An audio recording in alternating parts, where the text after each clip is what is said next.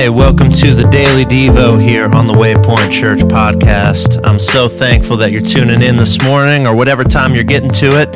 Uh, my name is Logan Miller. I'm one of the worship leaders here, and I'm excited to be bringing the word. Today's Devo is going to center around a word, and that word is invitation. Invitation. See, invitation is a powerful word for us as humans. We love to be invited to things, right? We love to be invited to dinner or to a party or to be invited into a conversation or a meeting. Um, it, it, it gives us value. It gives us a sense of purpose, like we belong somewhere. But the flip is also true, like when uh, we're not invited or when everyone else was invited or when my coworker got invited to that conversation and I wasn't, we feel um, a sense of distrust, a sense of pain, right? It, it hurts us. And so invitation is a powerful force. And I'm going to read us a passage out of Isaiah 55 in just a minute.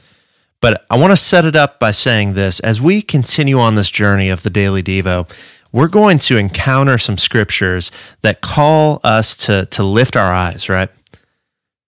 And we live in a time where it's so easy for our gaze to keep lowering and dropping and dropping and lowering until all we see is the, the despair around us, the things that are right in front of us, right? All the news stories. And we fail to actually lift our eyes up, get up enough to see the God that is bigger than it all and that holds it all in his hands.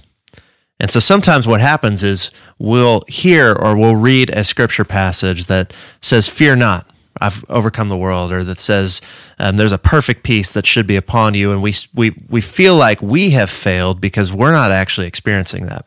We're not actually feeling that.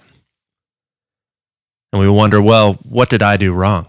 Or where's my lack of faith coming from? If God says I should have this peace, or I shouldn't be fearing, or I should be hopeful, and I'm struggling to actually experience that, what did I do wrong? And I want to frame this for us in view of invitation. Because what the Lord is doing through those passages is not shaming you into just mustering up more faith. He's not shaming you into just mustering up enough strength to kind of push that fear aside or get that despair away. That's not what he's doing. He's actually inviting you into a journey. And so let me read this passage for us Isaiah 55, starting in verse 1. It says, Come, everyone who thirsts, come to the waters, and he who has no money, come buy and eat. That's an invitation. Let's go.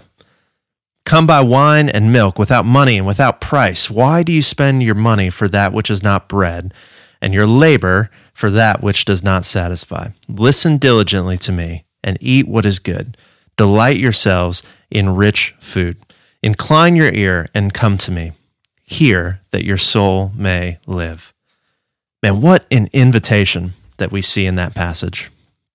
And I love it because what God's saying through this passage is Hey, I know you're thirsty. I know you're thirsty. So, so come to the waters. Hey, I, I know you don't have any money, but you don't need that here. Come, eat. Incline your ear. Delight yourselves in rich food. And so often what we think is that, man, God expects us to come to Him perfectly put together. We got everything figured out. I have no fear. I'm completely at peace. And what He's saying is, no, no, no. You're coming to me because you don't have it, but I do. See, you're thirsty and I got water. You're hungry and I have food. You're fearful and I have peace. You're freaking out and I've got this whole thing under control. So come to me. And when we see that, we understand that God is not shaming us for the things that we don't have. He's actually inviting us to come rest with Him so that He can begin the process of giving us the things that only He has. So I hope that encourages you. We'll see you next week on Monday morning.